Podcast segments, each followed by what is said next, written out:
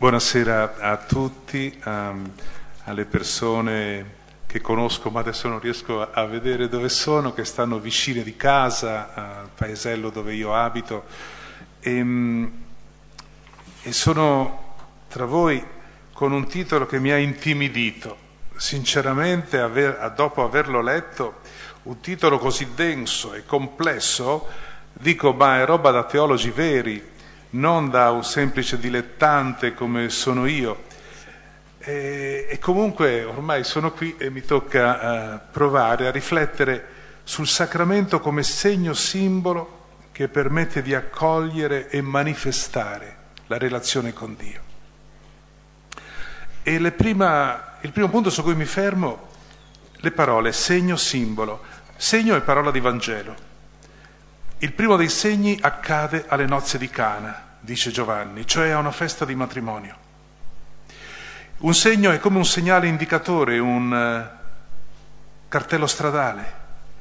Ma non è solo questo, è molto di più. Un segno è un termine in alternativa a miracolo. E quindi c'è qualcosa di grande, di aperto e suggestivo dentro la parola segno. La seconda parola simbolo.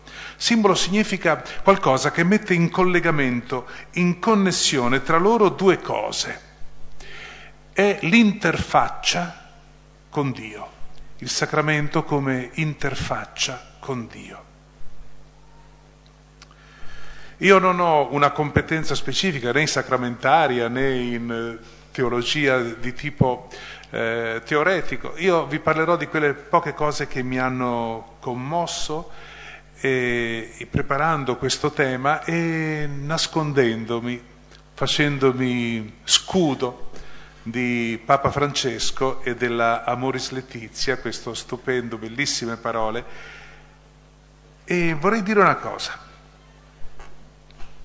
Nel sacramento quotidiano che è la nostra esistenza, la vita personale, la vita di coppia, le storie di vita diventano storie di Dio. E questo è qualcosa di grandioso. Accade come con le parabole di Gesù.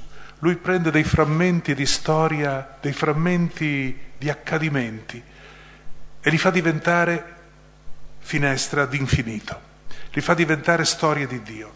Un granello di senape, le foglioline del fico, il frumento che cresce o è beccato via dagli uccelli, piccole storie che diventano parabole, che vuol dire collegamento, interfaccia con gli eventi grandi del Signore. Così è la nostra vita, una parabola evangelica.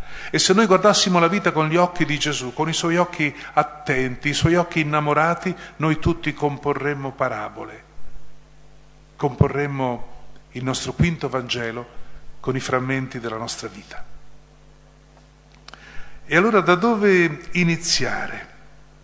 Se non da alcune parole bellissime di questa esortazione Amoris Letizia al numero 321 che leggo e poi commento come eh, filo rosso che ci conduce.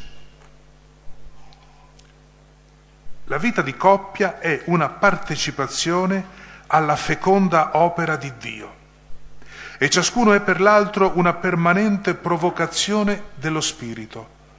Provocazione.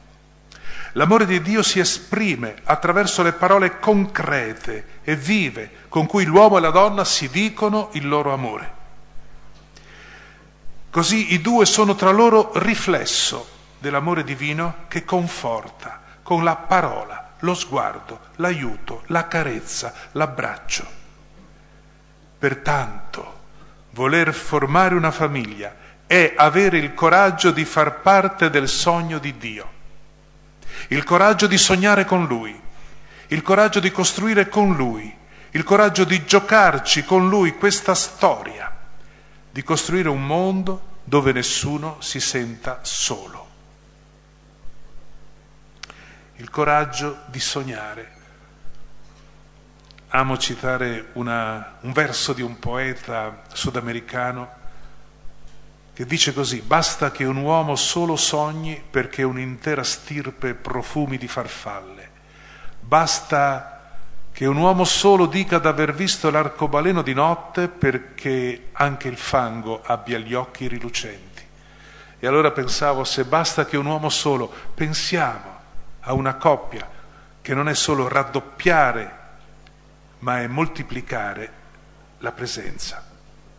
Allora da questo brano al numero 321 voglio eh, sottolineare, far emergere sei segnali, sei simboli, tessere che compongono il mosaico della relazione con Dio. Primo, il sacramento è partecipare all'opera feconda di Dio. Allora qui mi accorgo di una parola magica, fecondità. Fecondità è una qualifica divina.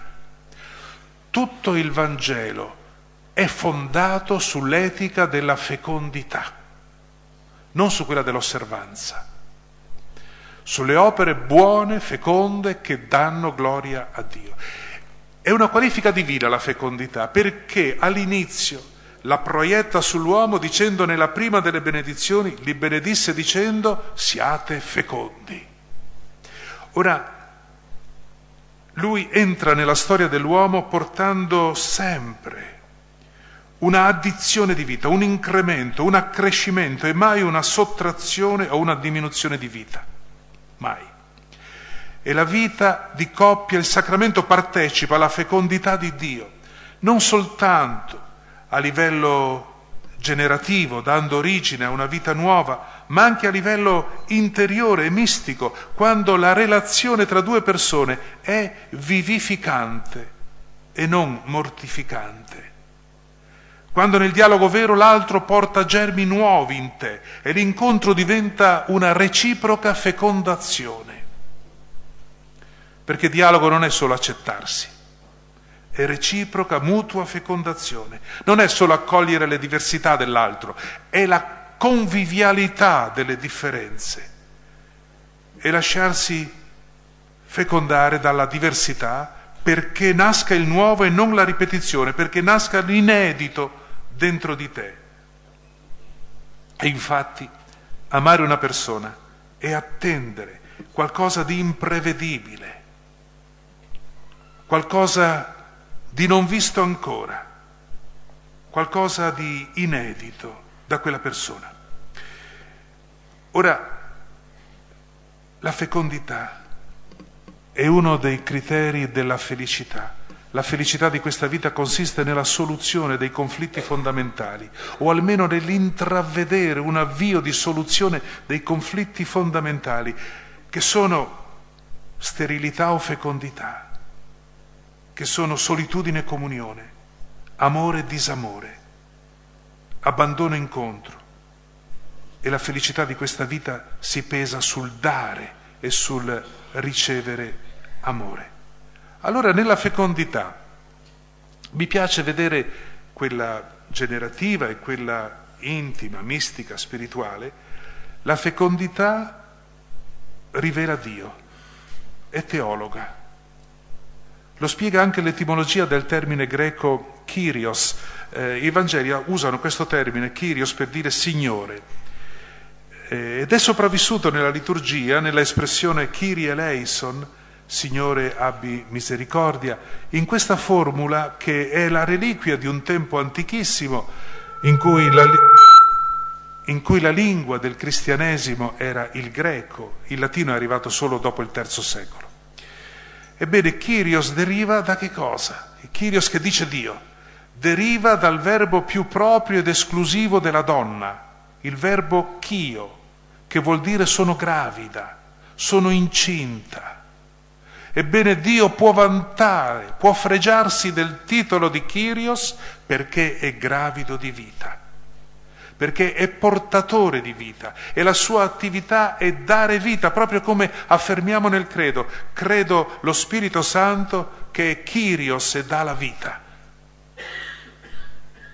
Allora benedetto sia il frutto del tuo grembo è il frutto dell'intera tua vita che benedetto e benefico sia agli umani il frutto dell'intera tua vita. E secondo elemento di interesse, di seconda tessera di questo brano, Ciascuno è per l'altro una perenne provocazione dello spirito. Sentite che bella parola, dinamica, creativa, in movimento. Provocazione. Che a chi è immobile, a chi è seduto, a chi è arreso, giunge una chiamata. L'altro è una provocazione, come un colpo di vento nelle vele, uno sguardo che non avevi, una speranza che è rinata. Lo spirito provoca, non lascia dormire la polvere conforta e incalza e così la coppia, ognuno è per l'altro al tempo stesso una carezza e una scossa. Alzati e va, sentite queste parole, per centinaia di volte nella Bibbia tessono il filo della storia della salvezza. Alzati e va. Dio lo dice ad Abramo, lo dice ai, a, a re, a profeti, a, a servitori. Alzati e va, alzati e cammina. Queste parole che sono l'inizio di un cammino, l'inizio di un percorso e poi la meta sorgerà man mano e hai tanta forza quanta ne serve al primo passo e hai tanta luce quanta ne serve al primo metro e poi la luce si rinnoverà ad ogni momento. Allora secondo Rilke, Rainer Maria Rilke, cos'è l'amore vero? Ti ama davvero? chi ti obbliga a diventare il meglio di ciò che puoi diventare, chi ti provoca a diventare il meglio e tira fuori dal bruco che pensi di essere la farfalla che non sapevi di essere. Lo spirito, ognuno di noi, ogni coppia, ha tanto spirito quanto ne ha il Papa. Tu hai tutto lo spirito e la coppia ha tutto lo spirito che le serve, quanto ne ha il Papa. Non è una sovrabbondanza di Spirito Santo quello che ci manca, ciò che manca è forse l'accoglienza. Dove sta Dio? Dappertutto ci hanno insegnato? Il Maestro dice no, Dio sta soltanto là dove lo si lascia entrare. E lo Spirito Santo che da un lato nella Pentecoste, nella Camera Alta, si presenta come un globo di fuoco, cioè simbolo dell'unità, un globo, e poi si divide in tante fiammelle, simbolo della diversità, della genialità propria di ciascuno. Lo Spirito con i suoi doni dà a ogni cristiano una vocazione, una provocazione, una genialità che gli è propria e abbiamo bisogno estremo di discepoli geniali e di sposi geniali Abbiamo bisogno cioè che ciascuno creda al proprio dono, alla propria unicità e che metta a servizio della vita la propria creatività e il proprio coraggio. Allora lo spirito che provoca, e mi sembra una bellissima suggestione. Te- la terza tessera. L'amore di Dio si esprime attraverso le parole vive e concrete attraverso le tue parole d'amore. Succede come nei salmi, l'amore degli sposi è come un salmo. Nei salmi un uomo ha pregato nella paura, nell'angoscia, nella gioia, nella, nella, speranza, ha pregato e Dio ha preso quelle parole e le ha rimandate a noi dicendo queste sono parole mie, pregatele. Parola di Dio è il salmo, parola d'uomo diventata parola di Dio, assunta è come l'incarnazione in cui la parola di Dio si incarna, il salmo è il movimento inverso, è dalla terra, sale, sì, con il verbo che Dante usa e noi non usiamo più, l'indiarsi, la parola umana che si india ed entra nel Signore. Così è. La, così è l'amore che l'uomo e la donna, le parole d'amore Dio le fa parole sue. Penso alle parole di tenerezza, penso a quei dolci soprannomi che solo la coppia gelosamente conosce quando li scambiate guardandovi negli occhi. Lì si esprime l'amore di Dio. Dio è un bacio, scrive Benedetto Calati, il grande monaco. Gesù è il bacio di Dio fatto carne. Penso alle parole forti e mature con cui uno dissolve nell'altro le nebbie delle paure o i fantasmi che lo minacciano e lo abitano, lì si esprime Dio. Penso alle parole appassionate che contengono il desiderio di unirsi, lì si esprime l'amore appassionato di Dio. Perché Dio è amore, e l'amore tutti noi che siamo qui avevamo forse una definizione diversa, ognuno un'esperienza diversa di cosa sia amore. A me piace quella di Tommaso d'Aquino. L'amore è passione di unirsi al tuo amato. Passione di unirsi, che poi ha dato origine all'incarnazione. Bisogno di comunione, volontà di alleanza. E penso poi alle parole concrete, quando si intrecciano le mani nel fare insieme un lavoro, lì si esprime Dio, il Creatore. Oppure quando spremi dal tuo dolore una goccia di miele, anche lì si esprime Dio. E allora ecco che quando ama l'uomo dice parole divine, quando ama Dio compie gesti molto umani. Nelle parole con cui racconti all'altro il tuo bene, l'affetto che provi per lui, la tenerezza che senti per lui, la gratitudine reciproca, il desiderio, lì si esprime, cioè entra e preme per uscire l'amore di Dio. Quarto, la quarta tessera. Con la parola, lo sguardo, l'aiuto, la carezza, l'abbraccio, cinque gesti, i due sono riflesso dell'amore di Dio.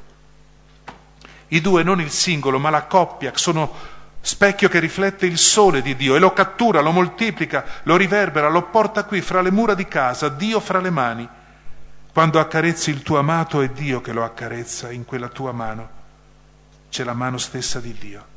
Quando abbracci la tua donna e il tuo uomo, tu stai stringendo fra le braccia il riflesso di Dio che ti illumina, ti riscalda, ti feconda, ti solleva e la tua salvezza domestica. Amoris Letizia al 121 dice quando un uomo e una donna celebrano il sacramento, Dio si rispecchia in essi, Lui che è Trinità e comunione, e imprime in loro i propri lineamenti e il carattere indelebile del suo amore. Celebrare il sacramento nella coppia cosa vuol dire? Vuol dire imprimere i lineamenti di Dio su di te e sull'altro. Grandiosa visione. Imprimere il carattere indelebile dell'amore di Dio nell'altro. Allora noi capiamo che quando diciamo che l'uomo che ama compie gesti divini, quando ama Dio compie gesti molto umani, non è Dio che è antropomorfo, non è Dio descritto con categorie umane, è l'uomo che diventa teomorfo, è l'uomo che diventa a immagine di Dio, è tutta l'etica biblica, è fare ciò che Dio fa, tutta la morale biblica è tentare di essere ciò che Dio è per grazia. E poi il quinto elemento, formare una famiglia e avere il coraggio di far parte del sogno di Dio. Lasciate che lo dica con una preghiera poesia di padre Giovanni Vannucci. Guardiamo la vita con lo stupore di essere vivi. L'universo è fervente di vita.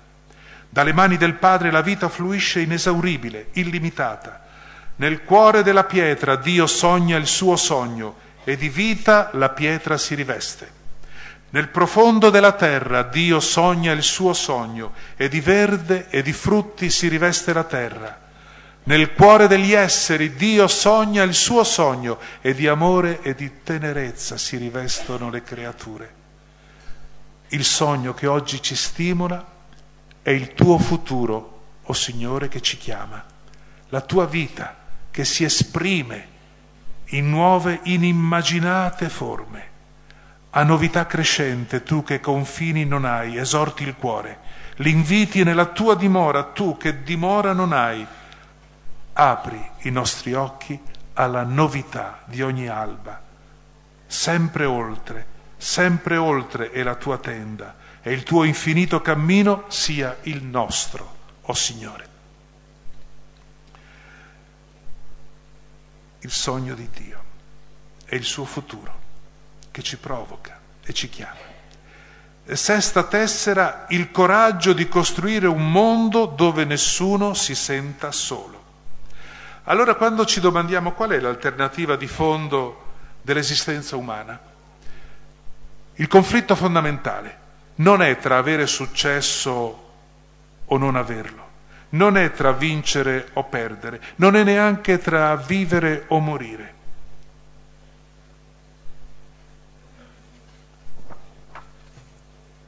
La vera alternativa, il fallimento o la riuscita della vita, è tra accoglienza o gettatezza, un termine che non esiste in italiano coniato da un Heidegger, da un filosofo. C'è l'alternativa tra l'essere al mondo accolto da qualcuno tra le sue braccia e le sue cure, oppure starci come uno scarto, un rifiuto che qualcuno si è buttato dietro le spalle mentre camminava e che tutti possono calpestare o prendere a calci. L'alternativa di fondo consiste nel vivere affidato alle attenzioni di qualcuno oppure nel vivere affidato solo a te stesso e ai tuoi tristi naufragi, ripetuti. Accoglienza o abbandono, accoglienza o gettatezza. Allora la terapia prima, noi lo capiamo da qui, la terapia, prima terapia contro il fallimento della vita è celebrare il sacramento della vita a due il sacramento del matrimonio. Noi, una poesia di Paul Éluard, noi non arriveremo alla meta ad uno ad uno, al sogno di Dio ad uno ad uno, ma a due a due.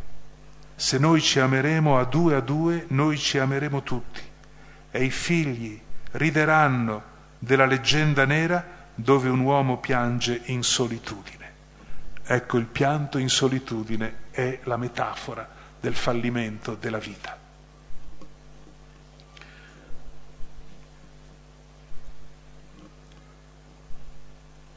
E un'ultima noticina vorrei ricavare da questa eh, mini, mini escursione dentro l'Amoris Letizia. Noi possiamo dire, dice al numero 314, che la Trinità vive nell'amore coniugale ma quell'amore dà gloria a Dio. L'amore degli sposi è la gloria di Dio. Dalle case sale allora un incenso santo, una preghiera, un canto senza parole. È l'amore che dà gloria a Dio. Liturgia dell'amore, liturgia di lode e di gloria. Certo, non è semplicemente o non è tutto così, lo sappiamo bene. Guardando al matrimonio, guardando all'amore che celebra, che lode, che è gloria di Dio, guardando alla vocazione del matrimonio, con lo sguardo rivolto a Gesù, sposo, noi possiamo dire che il matrimonio è un segno sempre imperfetto, un'analogia imperfetta dell'amore Cristo-Chiesa. Sarebbe tremendo da portare il peso di un segno, di un'analogia perfetta.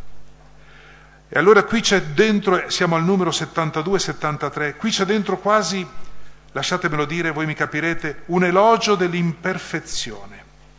L'intuizione geniale di questa lettera è spirituale, genialità spirituale, è che l'imperfezione nell'uomo e nella donna creano lo spazio per il cammino, per un processo di crescita. L'amore è sempre imperfetto, che vuol dire incompiuto ma incamminato. E perciò è sempre amore artigianale. Come ogni lavoro artigianale chiede mani e tempo, sempre imperfetto, ma io credo nell'amore anche se oggi non riesco a viverlo del tutto. Credo nel sole, anche se oggi non splende, credo in Dio, anche se oggi non parla, perché se parla è per amore, se non parla è sempre per amore. È un piccolo passo, dentro situazioni difficili conta più di chi cammina nella vita senza dover mai affrontare grandi problemi. Ora la legge dell'evoluzione compresa nella natura, ma le leggi della natura sono le stesse le leggi profonde della natura sono le stesse leggi dello spirito, le leggi del divino, le leggi dell'umano. Per esempio, Gesù che indica, guardate, imparate dagli alberi, imparate che cosa? L'albero, la pianta, ha una sapienza, una saggezza che dice io esisto per essere in crescita e per essere dono. La pianta esiste come dono di frutti alla terra, agli insetti, all'uomo, agli animali, a se stessa come... Ma se la pianta pensasse solo a se stessa, basterebbe facesse un frutto ogni vent'anni, invece ad ogni estate, uno scialo, uno spreco, un eccesso, una gloria di frutti. La pianta ci insegna che l'uomo per star bene deve dare, la donna per star bene deve dare, Dio per star bene deve dare ed è la Trinità, dono d'amore e siamo noi, dono di Dio agli altri.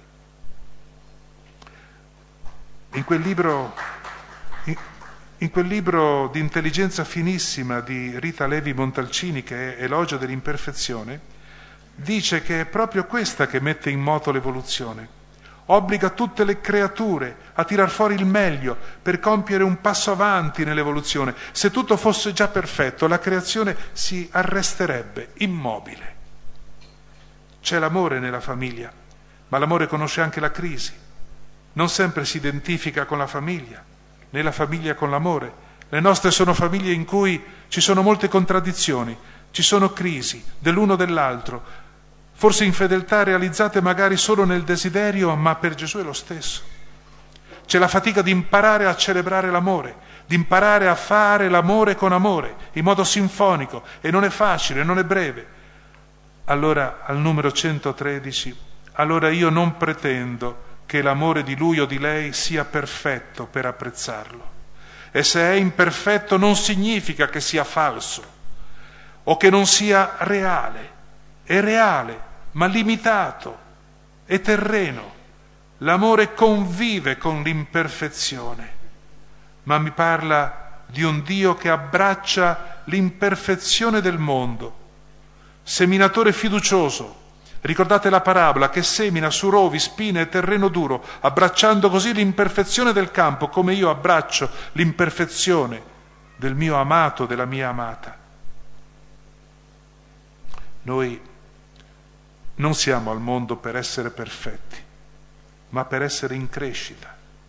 Non siamo al mondo per essere immacolati, ma per essere incamminati. Uccide l'amore anche obbedire a paradigmi di perfezione, avere in mente un amore perfetto. Io sconsiglio di cercare persone perfette. Non esistono, non le troverete mai.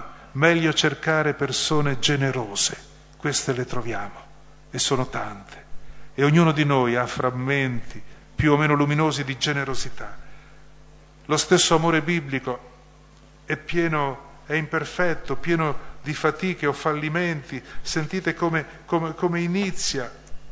La Bibbia è popolata da famiglie, da generazioni, da storie di amore e di crisi fin dalla prima pagina, dove entra in scena la famiglia di Adamo ed Eva con il suo carico di violenza, ma anche con la forza della vita che continua, fino all'ultima pagina dove appaiono le nozze della sposa e dell'agnello.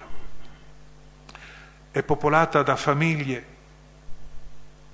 storie di amore e storie di crisi, come le nostre, ma ogni casa può essere un candelabro, una lampada, una luce anche nel momento della sua crisi, non solo nel momento della gloria dell'amore vissuto in pienezza. E vorrei fare una nota anche abbastanza, per me, abbastanza inusuale leggendo eh, l'enciclica, leggendo l'Amoris Letizia. Il discorso sull'eros, sulla sessualità, sul corpo. Abbiamo sempre pensato, io ho sempre pensato che Dio fosse un po' diffidente nei confronti del piacere e che fosse sempre piuttosto amico del sacrificio. Su questi aspetti vorrei citare due passaggi dell'Amoris Letizia. Papa Francesco utilizza un linguaggio così nuovo, così franco, anche quando parla dell'erotismo e della sessualità, evidenzia due cose. La prima è che Scrive, la dimensione erotica dell'amore non è un male permesso, non è un peso da sopportare per il bene della famiglia, ma è un dono di Dio che abbellisce l'incontro tra gli sposi. E dove, sentite che bella espressione, dove per un momento si percepisce che l'esistenza umana è stata un successo. E la seconda affermazione è che i momenti di gioia, il riposo, la festa e anche la sessualità si sperimentano come una partecipazione alla vita piena della sua risurrezione. Ma convoca la risurrezione anche nell'incontro fisico degli sposi. Sentite cosa dice. I coniugi danno forma con mille gesti quotidiani a questo spazio teologale di gioia, riposo, feste e anche sessualità in cui si può sperimentare la presenza mistica del Signore risorto. Pagina numero 317. Sperimentare la presenza mistica del Signore risorto. L'esperienza dell'amore, anche nella sua dimensione fisica. È uno spazio teologale, è un luogo teologico che porta ad una esperienza di successo e di risurrezione la vita umana, di presenza mistica del risorto. E se si percorre questa strada si aprono, si intravedono delle potenzialità enormi per il Vangelo.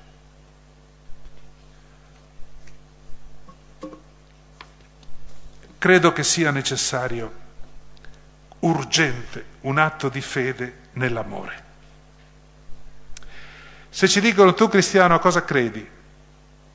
Risposte ci vengono in automatico secondo il simbolo apostolico, secondo il credo, credo in Dio Padre, in Gesù Cristo, nello Spirito Santo, nella Santa Chiesa cattolica, universale, eccetera. Invece San Giovanni, nella prima lettera, in quel capolavoro che è la prima lettera, dà tutt'altra risposta. Dice noi abbiamo creduto l'amore che Dio ha in noi. Io credo l'amore, dice San Giovanni. I cristiani sono quelli che credono all'amore, non si crede ad altro, non si crede all'eternità, all'onnipotenza, alla perfezione di Dio. Per queste cose lo puoi anche ubbidire, servire, ma non amare. Si crede all'amore.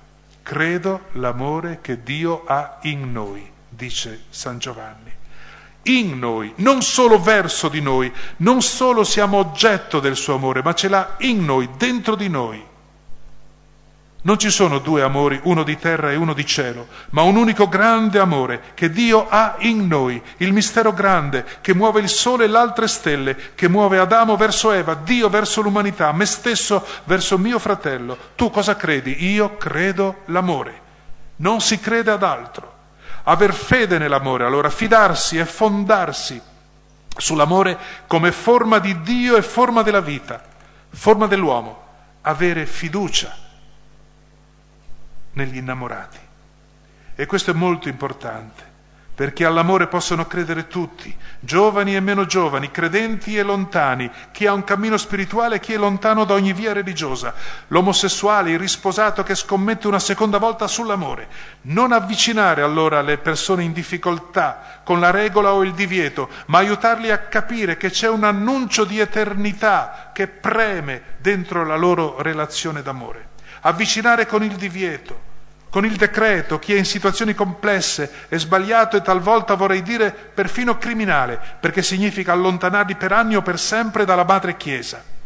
Se noi crediamo l'amore, ne possiamo fare non un semplice luogo di moralizzazione, ma di rivelazione, un luogo teologico, anzi il luogo privilegiato dell'annuncio della buona novella, il luogo privilegiato della teologia, perché l'amore è teologo racconta il volto di Dio e ogni innamorato è un mistico.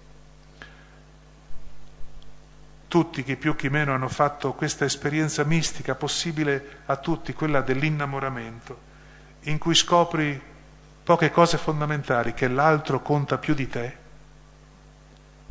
e questo è l'amore vero, e secondo, che l'amore ha fama di eternità, ha bisogno di eternità, vuole essere per sempre e non basta mai. E allora ecco, ricordo, citava prima i miei studi parigini, ricordo un, un professore a Parigi che si chiamava Olivier Clément, dice, vuoi spiegare a qualcuno che cos'è l'inferno e cos'è il paradiso? Dice non andare a cercare sui libri di teologia. Usa il linguaggio dell'amore. Ogni innamorato sa cos'è l'inferno e la separazione, il tradimento, l'abbandono, la freddezza improvvisa da parte dell'amato. Ogni innamorato sa cos'è il paradiso e l'abbraccio, la comunione, lo stringersi dopo l'essersi perduto. Ecco, amore come luogo di teologia e di evangelizzazione. Quello che mi sembra di poter dire è che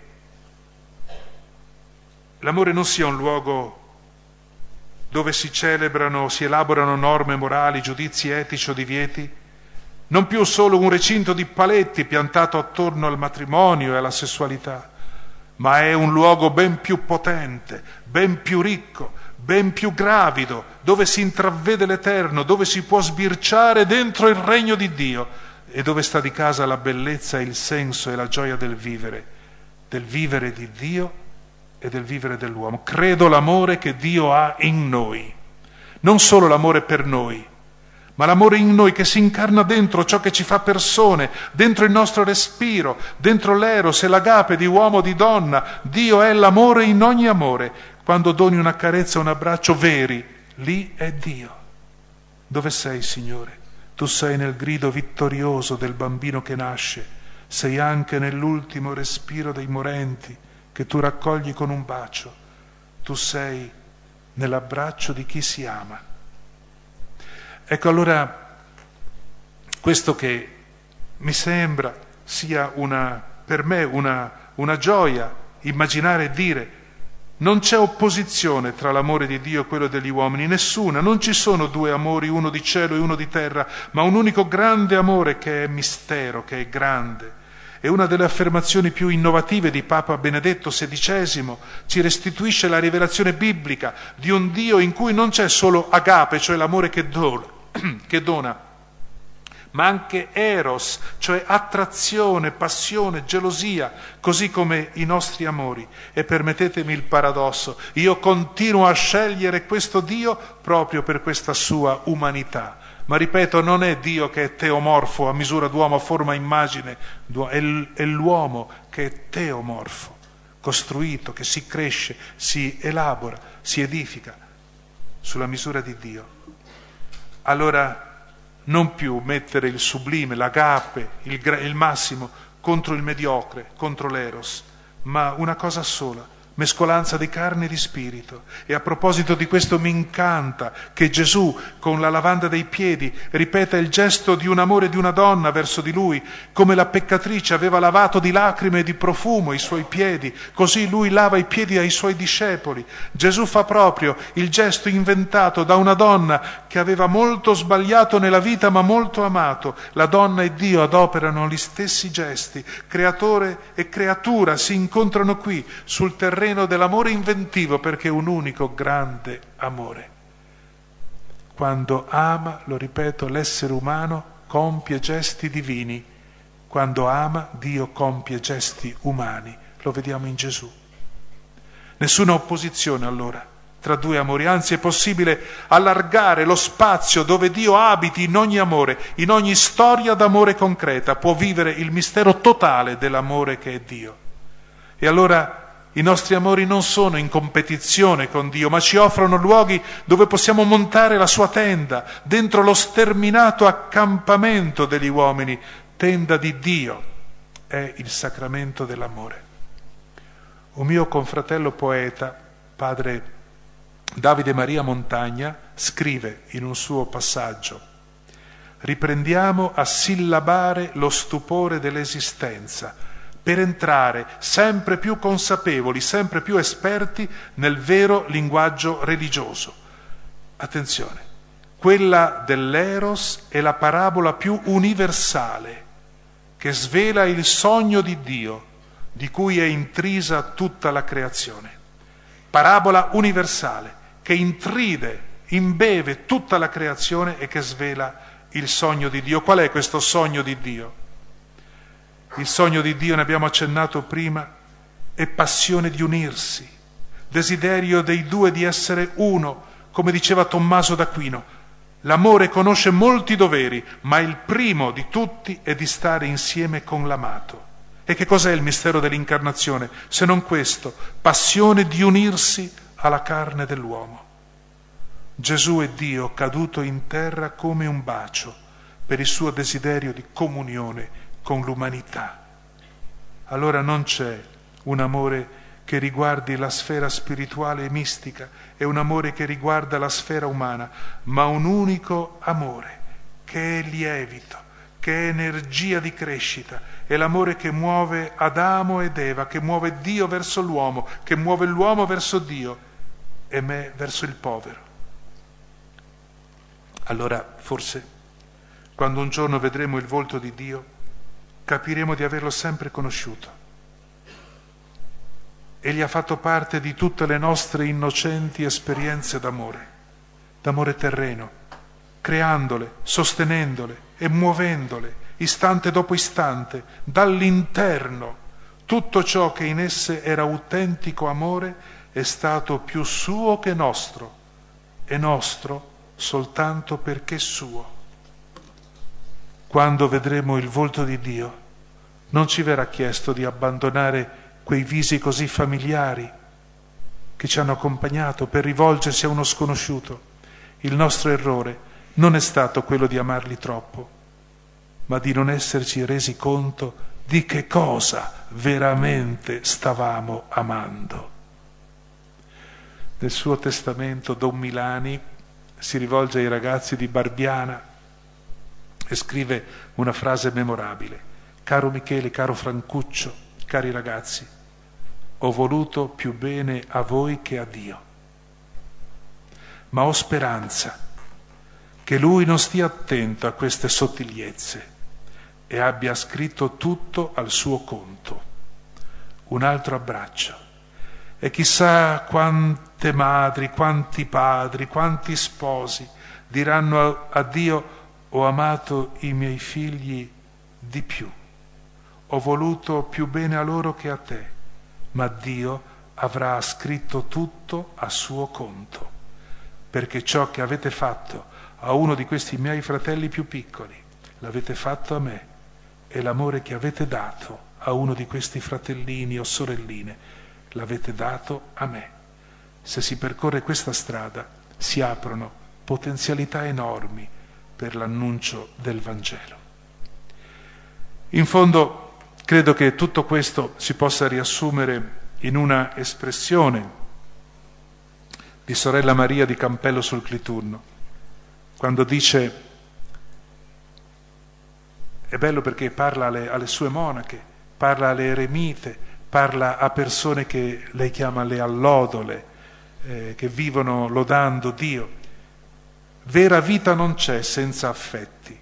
Superiore all'affetto non c'è nulla, val più una goccia di affetto che un mare di spiritualità, perché tutti abbiamo debiti d'amore e quelli dovranno passare sempre innanzi ai cosiddetti interessi spirituali. Di un segno di affetto ha estremo bisogno l'animo umano. Si pensa a dare il pane, sì, ma chi domanda pane può non averne bisogno estremo. Di questo pane invece ha bisogno ogni cuore stanco e ogni cuore è stanco. Allora sentite come cadono le distinzioni, la separatezza, come la cera, le cere che si sciolgono e si uniscono tra amor sacro e amor profano, le cere della bellissima candela, simbolo stupendo. E allora tutte le volte che tu sei innamorato, tutte le volte che ami, tu stai sfiorando qualcosa del fuoco di Dio, dell'essenza di Dio, del volto di Dio. Credo nell'amore di Dio in noi. Credo in Dio caduto nel mondo come un abbraccio. È rimasto nei nostri baci, rimasto impigliato negli abbracci di coloro che amano. E quando lo incontreremo non sarà come inginocchiarsi davanti al trono di un imperatore, ma sarà come il bacio vergine dell'universo. Allora, a conclusione, la mia riflessione si vuole essere un attimo, un attimo riassuntiva, a, a, come, come un, un occhiale che vede lontano. Proviamo a guardare non con la miopia delle piccole cose, anche lì è importante vedere, fermarsi, toccare, i tre verbi fondamentali, vedere, fermarsi, toccare, ma per vedere bene qualcosa, per vedere bene un prato bisogna inginocchiarsi e guardarlo da vicino. Allora scopri il filo d'erba, il fiore, l'insetto, scopri un frammento di pietra arrivato da un vulcano antico. Per vedere bene una persona bisogna inginocchiarsi davanti. Questo vale nella famiglia, vale nella parrocchia, vale nella mia comunità, dovunque. Inginocchiarsi, fermarsi perché la nostra velocità produce cecità, non vediamo niente, e poi toccare. Ogni volta che Gesù si commuove, si ferma e tocca. Tocca il lebroso che non si deve toccare per definizione, tocca il ragazzo morto, tocca la morte e lo restituisce alla madre. Vedere, fermarsi, toccare. Ma queste sono delle piccole cose, ma adesso volevo concludere con uno sguardo un po' largo, dall'imprincipio alla fine.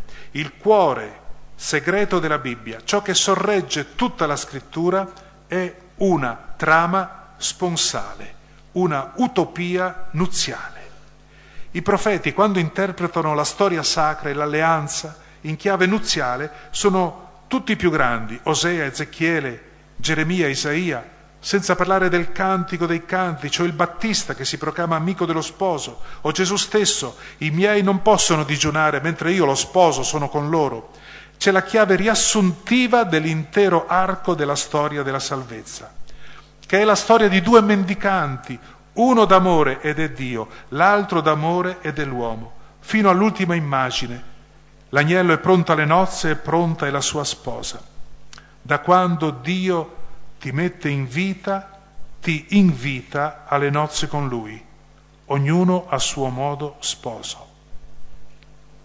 E l'amore, che è questa passione di unirsi, bisogno d'alleanza, passione d'unità, è la nervatura di tutta la storia sacra, dalla Genesi all'Apocalisse, passando per l'incarnazione. Dio unitosi come sposa alla carne umana. E allora il matrimonio è storia sacra, storia di salvezza. Dobbiamo cambiare, quindi penso per chi ancora ha i vecchi paradigmi della fede, passare dal paradigma del peccato, della colpa, a quello della pienezza gioiosa, perché l'asse portante della storia non è il giudizio, non è il peccato, ma il paradigma dell'unione amorosa, fino a che Dio sia tutto in tutti.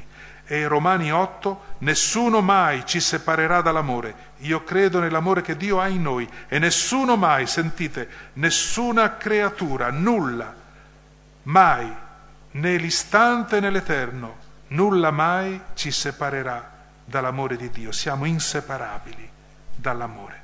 E questa è la certezza che se viviamo l'amore siamo dentro la storia sacra. I profeti però intercettano spesso gli amori coniugali in uno stadio di crisi, quando la coppia è in difficoltà, quando il patto si è logorato, quando si patiscono i mutamenti del cuore che, come dice Geremia, è difficilmente guaribile, è incomprensibile. Quando l'amore finisce o si stempera, ecco che allora arrivano i profeti. Proprio questo momento è l'inizio, è quell'attimo in cui la bellissima arroganza di fede dei profeti scommette che inizierà una storia di salvezza. È una pretesa, è un'audacia, è un'impudenza. Dio viene lì nei momenti di crisi, anche nella imperfezione. Per questo possiamo dire che la salvezza che cos'è? È la discesa di Dio, una penetrazione di Dio nelle fratture umane, un mettersi in gioco del cielo con le spaccature e le fenditure della terra, là dove la terra appare nelle sue crepe dove l'umanità si apre attraverso degli abissi che hanno bisogno di qualcuno che non si scandalizzi di noi, di un Dio che non si ritiri dalle crepe dell'umano a causa dell'errore e dell'amarezza, ma che continui a scavare, a cercare anche attorno al nostro terreno arido, come abbiamo sentito prima dal video, dove l'umanità a causa dell'errore, dell'amarezza, alle sue crepe, dalla bocca dei profeti ci viene descritto Dio che si mette in viaggio verso l'umanità alla ricerca proprio di quelle crisi, di quelle fratture, di quelle ferite che intende fasciare con le sue bende di luce e di speranza. E le coppie forse non andrebbero più in crisi se veramente interiorizzassero che il loro volersi bene prelude a un ben altro sposalizio, che le tenerezze, le coccole, l'unione fisica acquisterebbero un altro spessore se le coppie comprendono che il corpo dell'altro è destinato alla risurrezione, se capiscono che le loro carezze non sono poi così diverse dal gesto con cui il Dio creatore ha plasmato all'origine l'argilla e il corpo dell'uomo e della donna, pensate, la carezza che crea capace di plasmare l'altro, di plasmarlo nell'unione, così come ha fatto Dio. Ecco allora l'ultimo, l'ultimo pensiero che vi lascio. Nella Genesi è scritto che Adamo da solo era triste. Dio non gli basta, sembra una bestemmia. Adamo nel giardino terrestre solo e neppure Dio, camminare con lui, parlare con lui gli basta, ha bisogno di un aiuto simile a lui e Dio lo sa, lo capisce, non è geloso di questo. Vuole la totalità dell'amore, ma totalità non significa esclusività. E dice la Bibbia, creiamoli un aiuto che sia simile a lui, o meglio ancora, una salvezza che gli cammini a fianco. Cos'è la salvezza? Noi la, la, usiamo spesso questa parola, proviamo a immaginare un attimo attraverso la sua etimologia. Salvezza, che compone il nome di Gesù, Yeshua, dice l'angelo a Giuseppe, lo chiamerai Gesù perché salverà, Yeshua perché Yoshua, cambia solo una vocale. Gesù salverà, ma che, da dove deriva la parola salvare? Deriva da un verbo, un verbo ish che vuol dire dilatare, ingrandire, allargare. E l'amore è ciò che allarga, dilata il cuore. Allora la salvezza viene con questa immagine di allargamento dell'esistenza, di dilatazione del cuore. Che cos'è la perdizione invece? La perdizione è esattamente il contrario, è il rimpicciolimento del cuore, è l'atrofia del vivere, è il raggrinzimento dell'esistenza, quando, dice Sant'Agostino, il cuore è come un sacco se il sacco è a terra vuoto, occupa pochissimo spazio, più cose metti dentro il cuore, più il cuore si allarga come un sacco e diventa grande, più amore metti nel cuore, più si allarga la sua capacità. Ecco, la salvezza è questa immagine del cuore che si allarga. Allora il matrimonio è un luogo dove si apre il cuore, si allarga il cuore. E allora il matrimonio porta salvezza cioè porta cuore grande, spazioso, dilatato. Il matrimonio tende ad aprire il cuore, perciò tende a salvarlo nel senso originario di questa parola. Il mio augurio è che il Signore renda il tuo cuore spazioso, che l'amore, la tua donna il tuo uomo, i tuoi figli, rendano il tuo cuore spazioso, che il tuo uomo, che la tua donna ti sia salvezza che cammina a fianco e che rende sempre più ampia, dona respiro. Allora la salvezza che mi cammina a fianco è colui o colei che mi allarga il cuore. Questo è l'unico modo per cui possiamo tornare ad amare Dio da innamorati e non da sottomessi. Dobbiamo tornare ad amarlo da innamorati. E l'altro è questa salvezza noi non arriveremo alla meta ad uno ad uno, ma a due a due. Se noi ci ameremo a due a due, noi ci ameremo tutti e i figli rideranno della leggenda nera dove un uomo piange in solitudine.